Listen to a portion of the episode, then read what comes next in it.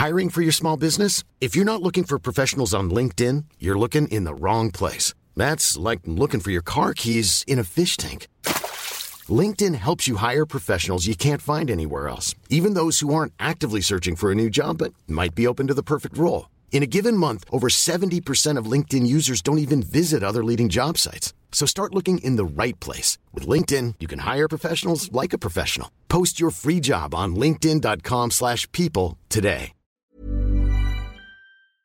Hey, welkom bij deze podcast van Hedy Dancona en Hadassa de Boer, moeder en dochter. Uh, zij maken dit onder de vlag van Saar Magazine. Ken je Saar Magazine al? Saar heeft elk jaar zeven edities. Ja. En um, ja, het zijn de heerlijkste verhalen voor vrouwen van onze leeftijd, 50 plus. Meestal echt uh, real-life verhalen. Dus naar het leven opgetekend. Niet met allerlei softe tipjes dat je denkt, nou ja, die kan ik overal wel lezen. Maar echt dat je denkt, dit kan, zou mijn verhaal kunnen zijn. Ja. Of ik heb hier wat aan. Of oh, wat smul ik hiervan. Ja. Verhalen over ontrouw of over afvallen of uh, hoe je je fillers in je hoofd spuit of juist niet dat je daar heel erg tegen bent omdat je lekker make-uploos door het leven wil gaan. Ja, hebben voor alle stemmen hebben we plek. En Saar Magazine hebben we opgericht om ja, het leven van die jonge, frisse 50-plus vrouw leuker te maken. We vinden dat er we weinig gehoord worden in de media. Dat er weinig plekken zijn waar het echt voor ons dingen gemaakt worden. Dus Femke en ik zijn dat begonnen. Het is ons eigen bedrijfje. We, hebben, het zijn, we zijn begonnen met een website. En toen kregen we alsmaar telefoontjes van vrouwen die zeiden... ik wil graag een tijdschrift ook kunnen kopen. Nou, zijn we een paar jaar geleden een tijdschrift begonnen. Dus we zijn relatief nieuw. Daarom kennen jullie het misschien nog niet. We hebben ook cursussen. We gaan ook allemaal zelfhulpboeken maken, events organiseren. Nou, van alles. Dus kijk eventjes op saarmagazine.nl, eventueel slash abonnement, om eens kennis te maken met ons. En hier komen Hedy en Hadassa. Mijn naam is Hadassa de Boer. Ik ben 52 jaar. Naast mij zit mijn moeder Hedy Dancona. Zij is 86 jaar. Samen nemen we voor Saar Magazine ons leven, het verleden en het nieuws door. Dit is Vrolijk Voorwaarts.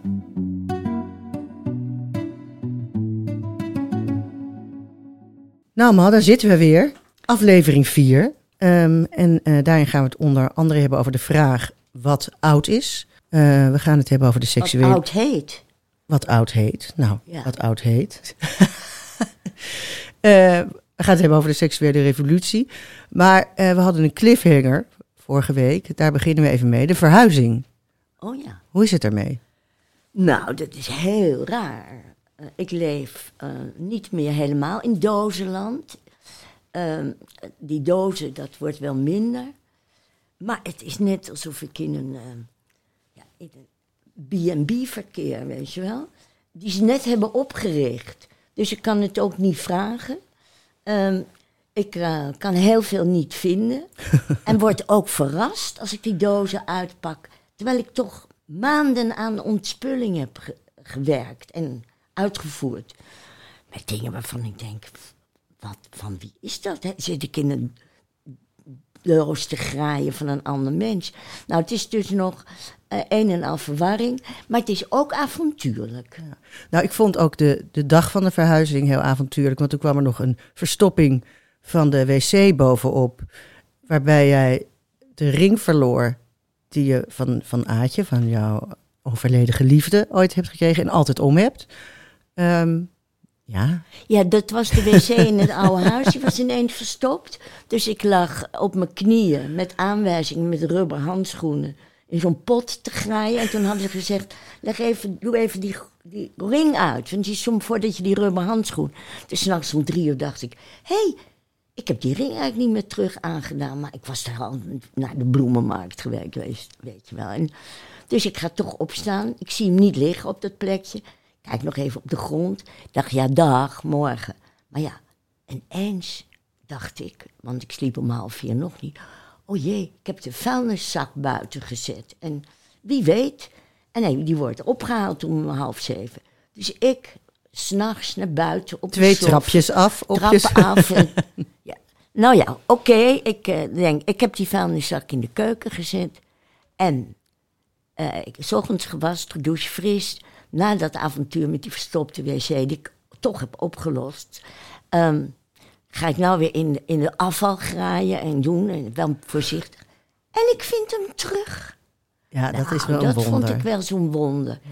En ik hecht helemaal niet zo aan dingen, maar dit was toch wel een echt ding Ja. om niet kwijt te raken. Maar dat ik hem terug. Nou, weet je hoe dat heet? Dat heet relatieve deprivatie. Dat ja, je niet. ja, dat Dan is ben een je hele dat je fijne. dus ja. Dat, dat je eerst zo denkt van ehm, ehm, het is gewoon om die ring te hebben en dan is hij weg.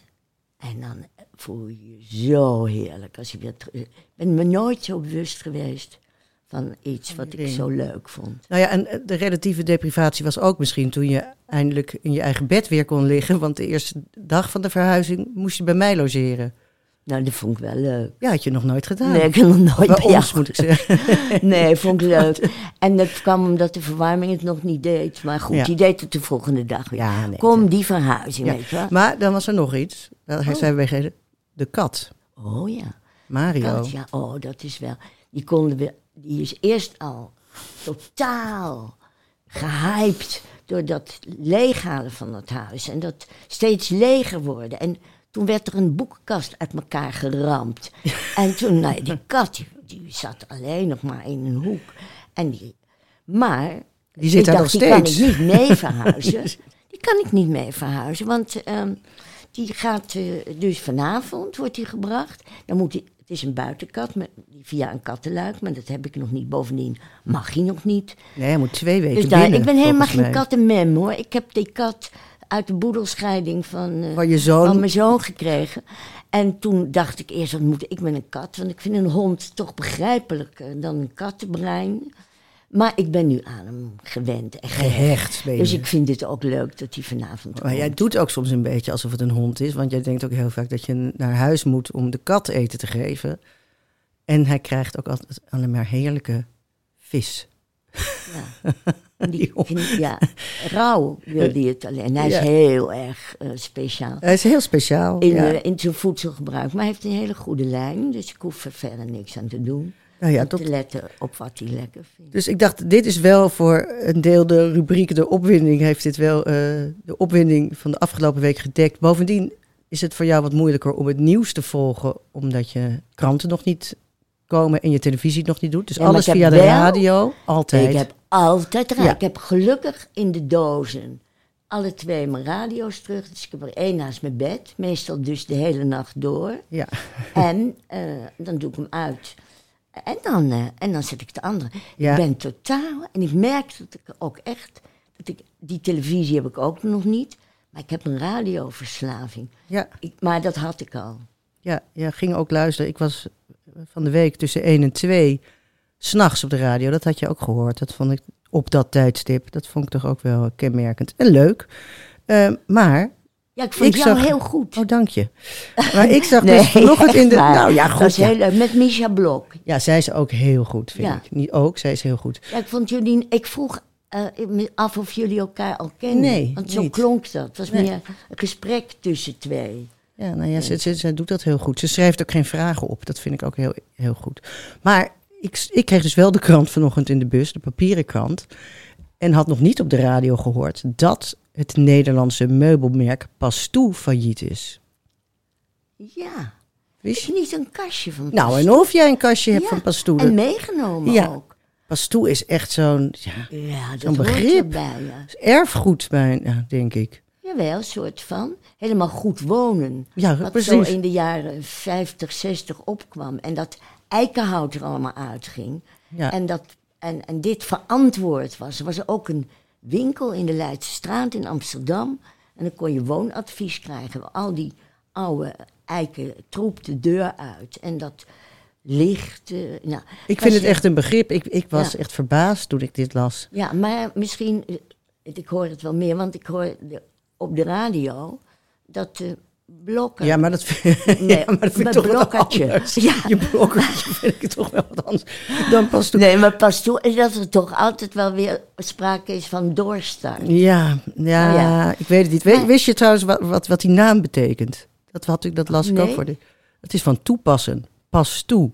Dus meubelen naar maat. Want het was nog voordat IKEA, dat was nog nauwelijks iets. Het was het eerste. Dat was toen nieuw. Dat je dus de maat kon aangeven Dan werd het op maat gemaakt. Ja, Ah. ja. Nou, ja, ik, voor mij, ik had echt een beetje een, ik dacht dat ik jou meer zou raken. Het, het, het, het, Nou ja, riep bij mij enorme eh, nostalgische gevoelens Nee, op. nou, ik, vind het ook, ik vind het ook raar. Maar misschien moeten ze er ook weer, zoals vroeger, ehm, eh, een soort bekendheid hè, aan geven. Dat, ehm, dat, je, dat het zo bijzonder is. En kijk naar mij. Want eh, ik heb dat kastje, want ik had echt eh, vijf keer te veel meubelen. Ja, Ik heb het toch al door mijn leven Ja. meegesleept. Dus dat is toch omdat ik eraan eh, echt. Ik kan ook hartstikke veel in, heb ik gemerkt toen ik het uit moest pakken. Maar goed, dat ga ik niet meer doen. Ik ga het nu heel verantwoord allemaal inpakken.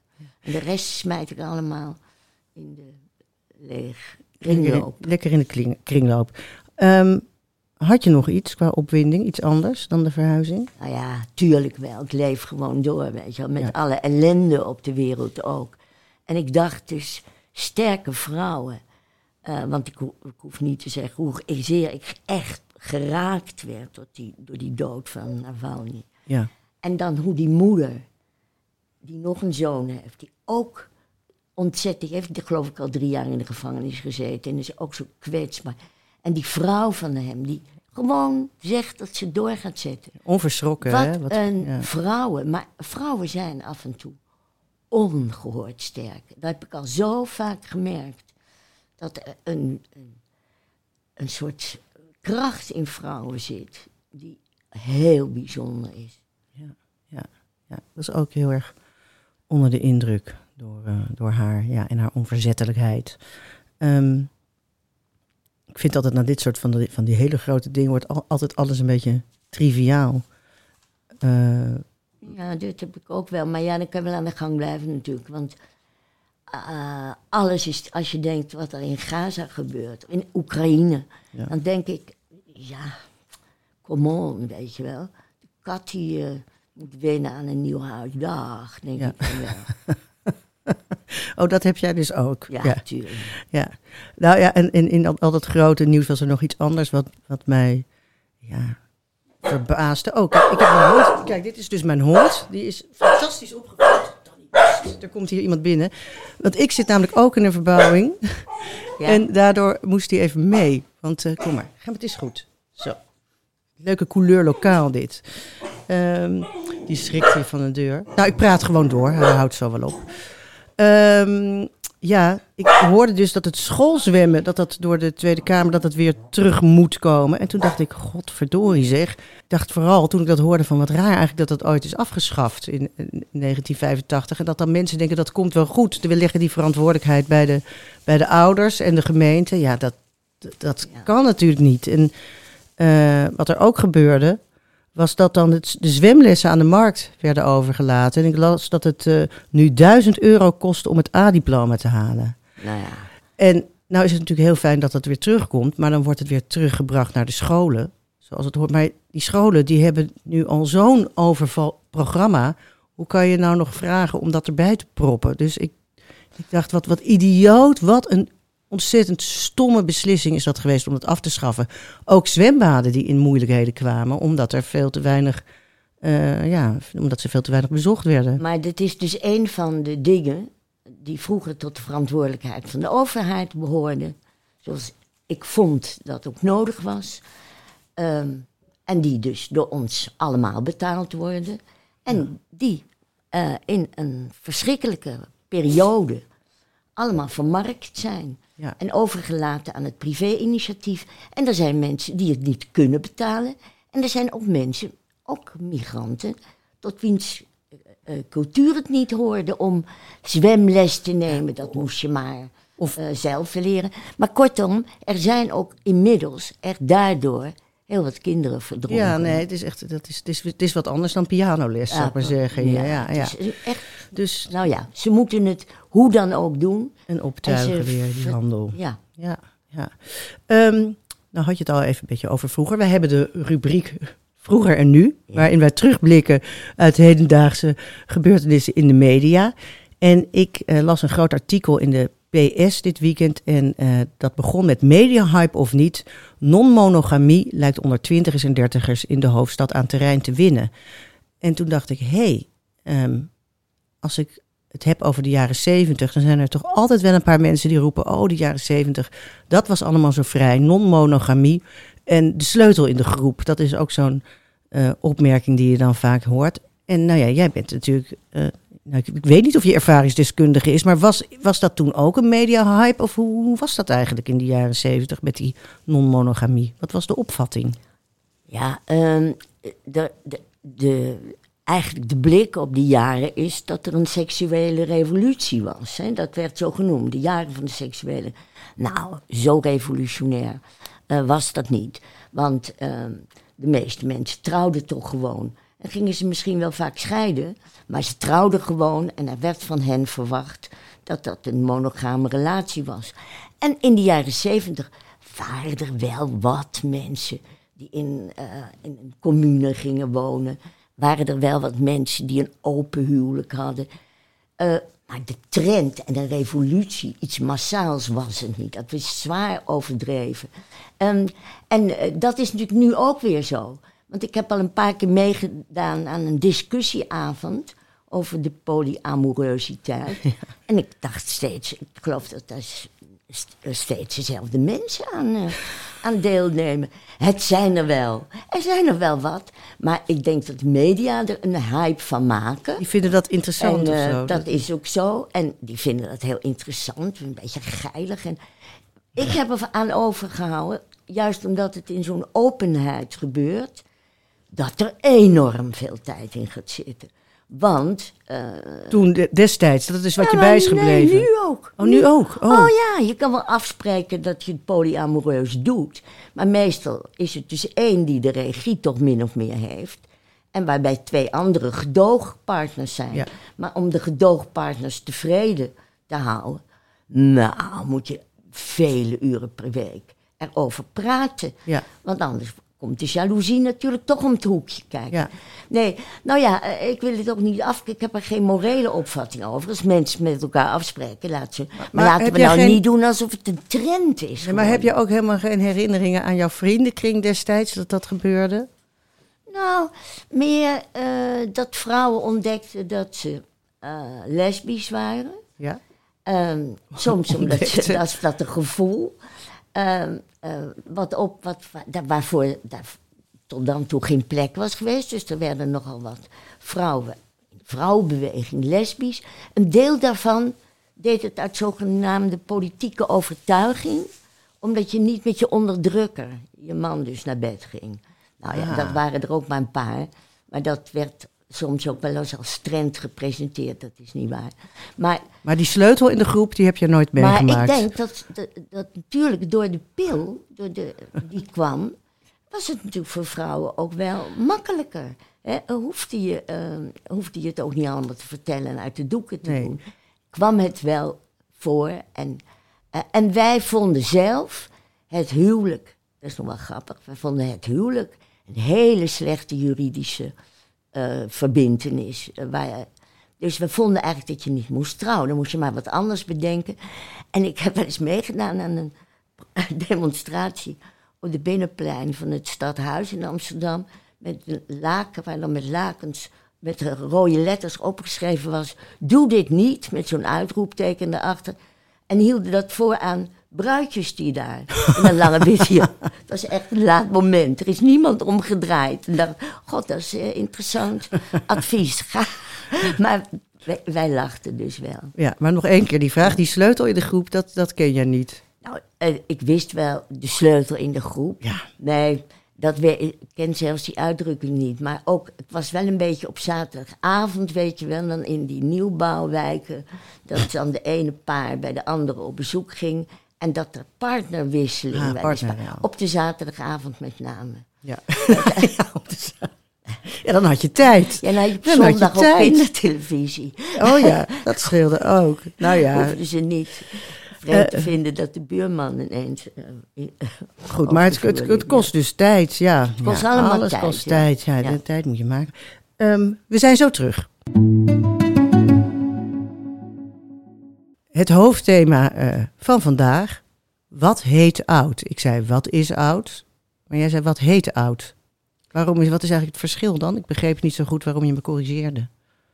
Oh ja, sorry, pardon. Nee. Maar, ehm, kijk, wat heet oud, dat zeggen mensen die daarmee bedoelen, het is maar hoe oud je je voelt. Oh, je bent zo Niet jong als- je je voelt. Ja, dat. En dat vind ik wel zo dom. Ehm, want eh, ja, eh, ik, ik voel me helemaal, ik voel me precies zo oud als ik ben. Ja. Je hebt ook mensen die zeggen- zeggen dat ze twee leeftijden hebben. Dus ik weet niet, hun, hun, hun Ja. biologische leeftijd. Maar die zeggen, ik ben eigenlijk van binnen ben ik nog een meisje van 17. Nou, godzijdank niet. En ook geen vrouw van 24 of Misschien ben ik, ik ben 43. eerder denk ik een vrouw van vind best. 84. Van Ik ben, ja, je hoort nooit iemand van 45 zeggen, ik wou dat ik 86 was. Dat is mijn Daar absolute zitten leeftijd. ook nadelen aan. Ja. Maar ik heb ook geen ideale leeftijd. Je moet het ermee doen. Ik weet wel dat de aanloop naar een bepaalde leeftijd heel erg was. Ik, die het helemaal niet... Ik vind het een... Kijk, als je niet oud wil zijn, met de nadelen die daarbij horen... Ja, dan moet je jong doodgaan. Dat is veel minder aangenaam. Maar eh, de aanloop naar mijn vijftigste... Ik dacht, nu is het echt wel afgelopen. Ja? Ja, vond ik zo erg. Ik, weet nog, ik ben op 1 oktober jarig, eh, zoals je weet. En eh, dat ik in de vakantie al liep te tobben met die, met die, die 50 jaar. En weet je nog waarom je dat dan erg vond? Ik denk, ja, een combi van nu betreed ik het pad van de vrouw die heeft afgedaan. Weet je, het is wel een beetje zo dat je denkt van, eh, nu wordt er naar mij gekeken. Behoor ik tot de oudere vrouwen die niet meer aantrekkelijk zijn, niet begerenswaardig zijn. Ik denk dat die ordinaire gedachten ook in mijn hoofdje zich hadden ehm, eh, eh, gewalst. Maar, ehm, maar toen hadden jullie onder andere heel groot feest georganiseerd met alles wat Surprise. Surprise party. ja, en wat ik leuk vind, tussen de deuren optredens. waren allemaal optredens. Onder andere ook van, eh, wat ik ook altijd grappig vind. Mannen met, met pruiken. En, en damesjurken aan, die Ja. dan... Nou, dat vind ik altijd zo grappig. Als ze maar verkleed wordt. Ja, dan, is jou, ja. dan is jouw avond al... Maar toen was ik er doorheen. Goed, en ja. toen heb ik het nooit meer gehad. Nee, maar ik heb ook wel, dat had ik ook met mijn veertigste en mijn dertigste, dat je heel vaak denkt, oh, ik, dat je dan heel lang roept, oh, ik ben bijna veertig, of oh, ik ben bijna vijftig. En dat kan je dan heel lang doen en dan heb je dat maar gehad.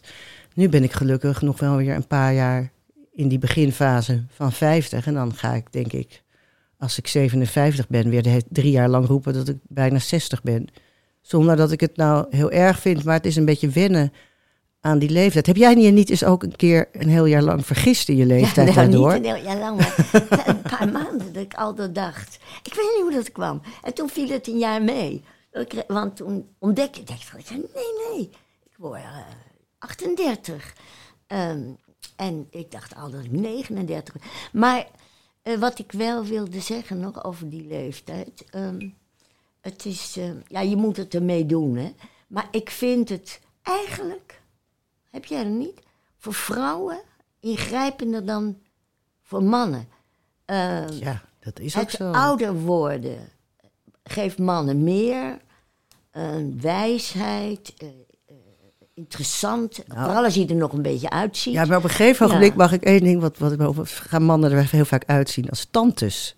Dan krijg je zo'n zo zacht ja. een beetje als, ah, als vrouwen, als, als, als, als boekverkoopsters met een tweedehands boekwinkeltje ergens in een leuke, in de, in de pijp. Het zal ook wel iets te maken hebben met hormonen. Ja, Ja, Ja. en dan krijgen ze meer, inderdaad eh, rond. zo'n rond, eh, een beetje slappig gezicht. Maar voordat het zover is... Worden ze eerst woest Doe- aantrekkelijk. doe- Is, is, is leeftijd voor een man.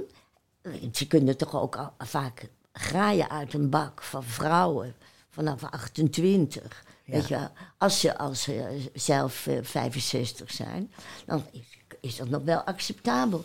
Nou, Maar- dat komt bij vrouwen bijna niet voor, hè, die omgekeerde verhouding. Nee, nee. Nee, ja, ik, ik, eh, maar ik denk toch ook dat.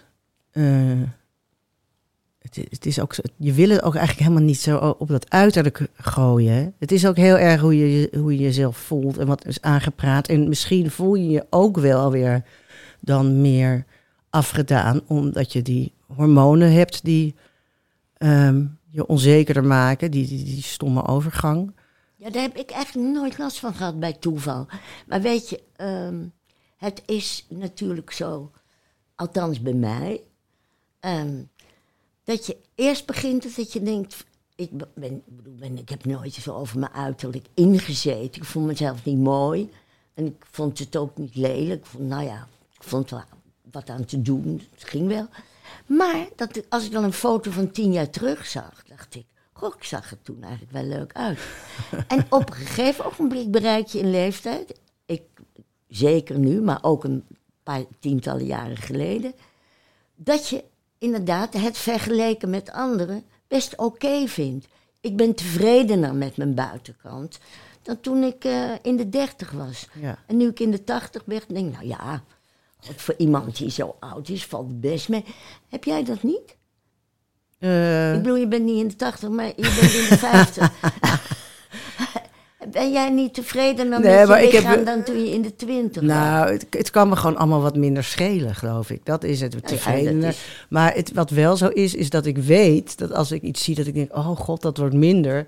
Dat ik dus dit weet, dat als ik over tien jaar een foto zie van mezelf nu, dat ik dan denk, "Ugh, wat, waar maakte ik me druk om? Dus daar heb ik ook geen zin meer in. Bovendien, ik vind het wel heel erg dat we het nu zo over de buitenkant hebben. Maar ja, die is toch, dat heeft toch grote invloed. Want ja, het is niet anders. Ook, eh, denk ik, in de, in de wereld waarin ik me begeef... dat er nog steeds vrouwen om die buitenkant, als ze ouder worden... niet meer hun werk kunnen doen, hè, als je presenteert. Of, maar ik vind wel dat, dat, dat het minder speelt. Dat, dat nou ja, vrouwen eh, zien er minder oud uit dan 50 jaar geleden.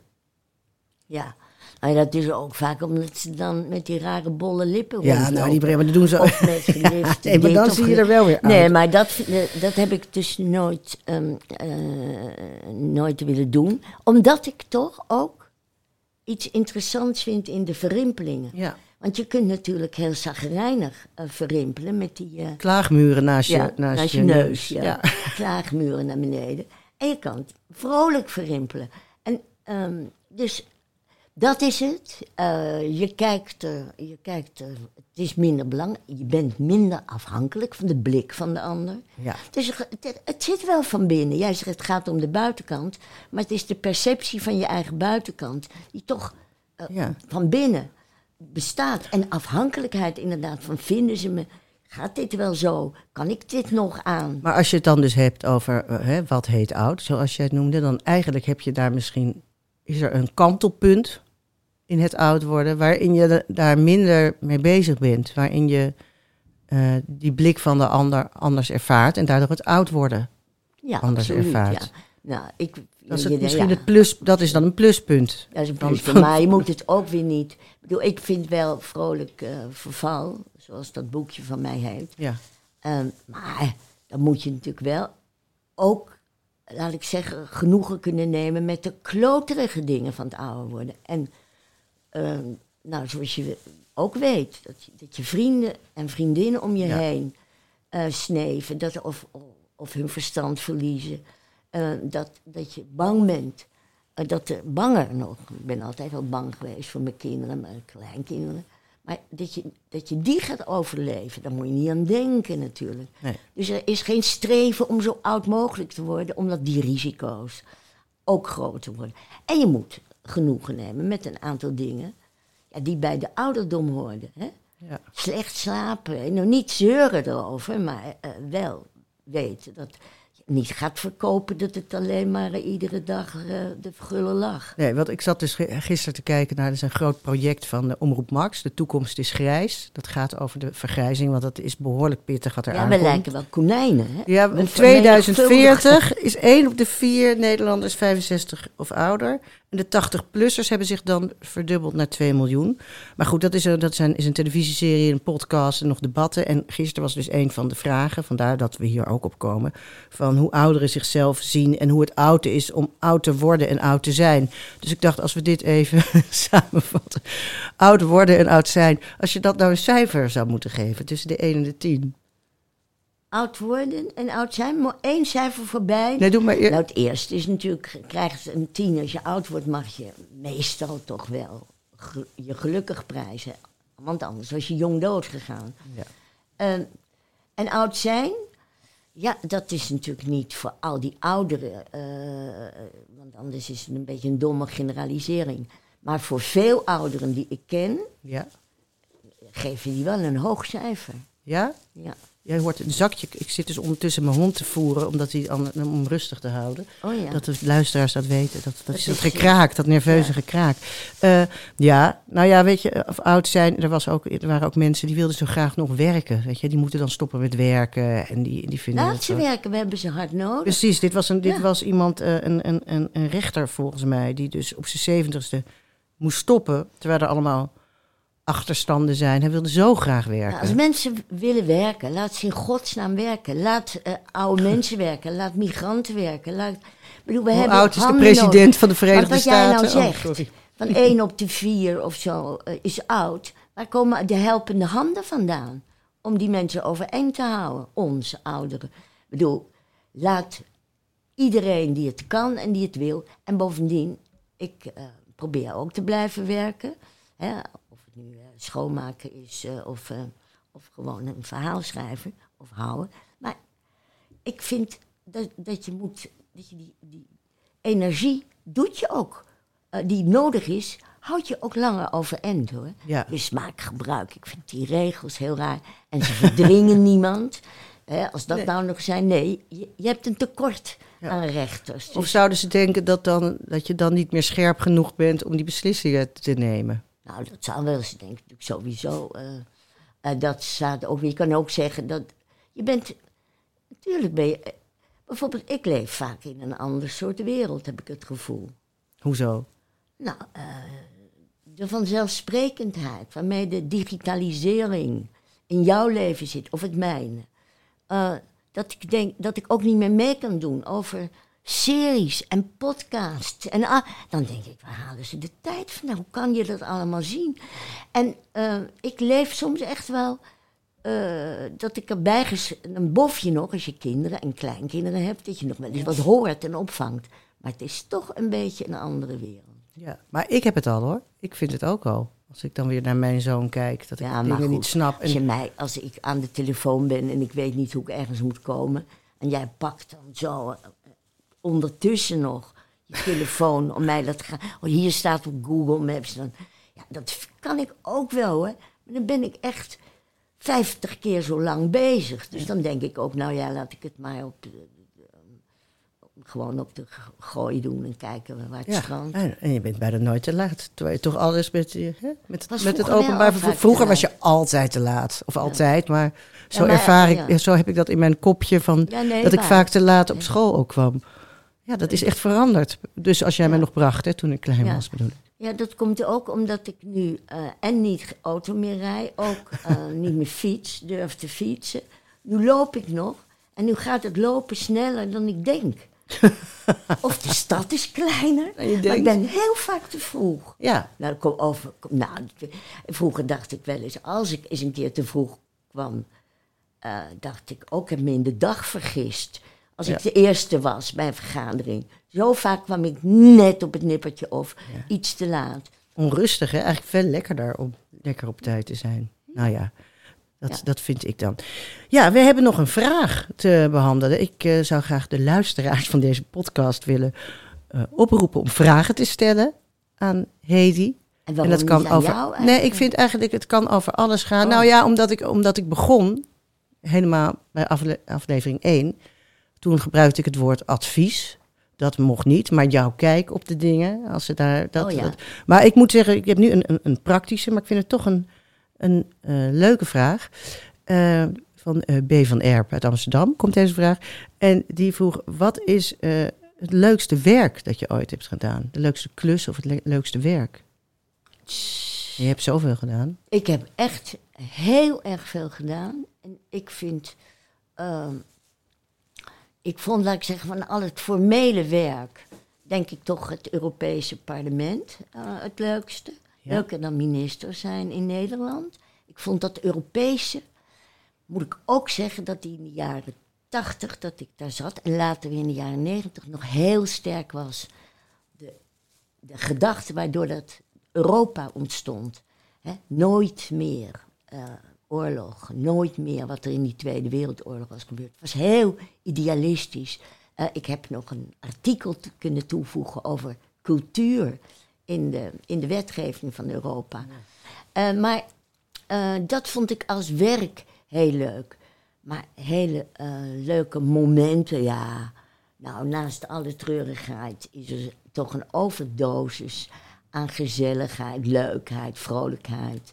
Ehm, ik, ik weet het. Qua niet. werk, oh ja. ja. Nee, maar ik bedoel, afgezien van wat je nu als werk leuk vond, dat vond ik een beetje eruit springen. Ja. Maar eh, ja, een leuk moment is altijd wanneer je een boek af hebt. Ja. Of een lang artikel. Ja. Eh, ik ga eh, nu weer aan een boek re- reviseren. En daarna ga ik weer een boekje schrijven. Dus dat, en, en dan als je bezig bent, denk je, jezus, waar ben ik aan begonnen? En als het weg is, dat geldt ook voor een artikel. Ja, Nou. dat geldt ook voor het maken van een documentaire. Of, oh, ja, Het af zijn van iets, iets. als, iets dat af is. Ik vind, voor elk, alles, elke klus die ik heb, vind ik het... Als het dan, ik denk altijd, oh ja, dat lekkere gevoel als het, als het klaar is. Ja, dat is altijd de, Ja, de grote opluchting. Ja, ja, Maar, ook maar het is natuurlijk ook leuk als je werk hebt dat tijdens het werk, dat je er ook van geniet. Dat je, heb ik Ja, ook. maar je geniet ook wel, maar je vindt, want als je een bladzij, een goede bladzij van een artikel hebt geschreven, dan, soms ben je, begin je eraan en is het heel erg moeilijk. Heb jij dat ook? En dan, dat je zo op een bepaald moment over een soort hobbel heen bent. En dat het dan een beetje naar zijn... Dat is ook wel een lekker Lekker moment. stuk. Ja. Dat je denkt, nou komt het goed. Ja. Maar in het begin ben je zo ongerust dat je denkt, hoe... Ja, dat ken ik niet, nog niet zo heel erg van schrijven, te weinig gedaan, maar wel van vroeger van monteren. Heel, ja, ja, ja, dat die, een puzzel, of zoals ze vroeger op de crash zeiden, een puzzel. Een puzzel die in elkaar valt. En nu ben je nu blij dat het achter de rug is, want we zijn, we zijn alweer aan onze tijd, ons tijdje. Of voor je? Ja, maar dit vind ik, hier zie ik niet tegenop. Het is een, eh, kan het eh, vrouwen aanraden die eh, hun dochter regelmatig willen zien. Het is over wat willen hebben. Nou, ik vind dit heel erg leuk. Daar zie ik helemaal niet tegenop. Daar hoef ik ook niks voor in te studeren. Jij? Nee, helemaal niet. Nee hoor, zeker niet. Ik, eh, ik eh, lees misschien, denk soms iets meer bij de kranten. Oh, dat, dat is leuk om te bespreken. Maar daar hou ik wel van, om dan met zo'n oog weer te kijken. En volgende week horen we dan hoe de verhuizing van de poes is verlopen. Ja, dit, ja oh, dat was eh, Dat wordt de cliffhanger. rode draad. De rode draad. Maar dan ik, want ik wil niet zo'n poezen. Een poezenvrouwtje. Nee, een vrouwtje worden. Ja, en dan laat Maar, ik de hond eh, ook weer thuis. Is het vol, wanneer is het 8 maart? Dan, Vrouwendag. Eh, ja, daar zijn we dan nog niet nee, hoor. Dan Dat- moeten we aandacht Daar gaan we aan aandacht besteden. aan besteden. Dat gaan we doen. Dat is beloofd bij deze. En voor nu, eh dankjewel en vrolijk voorwaarts.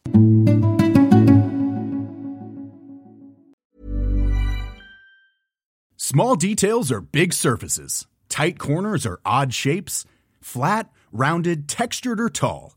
Whatever your next project, there's a spray paint pattern that's just right.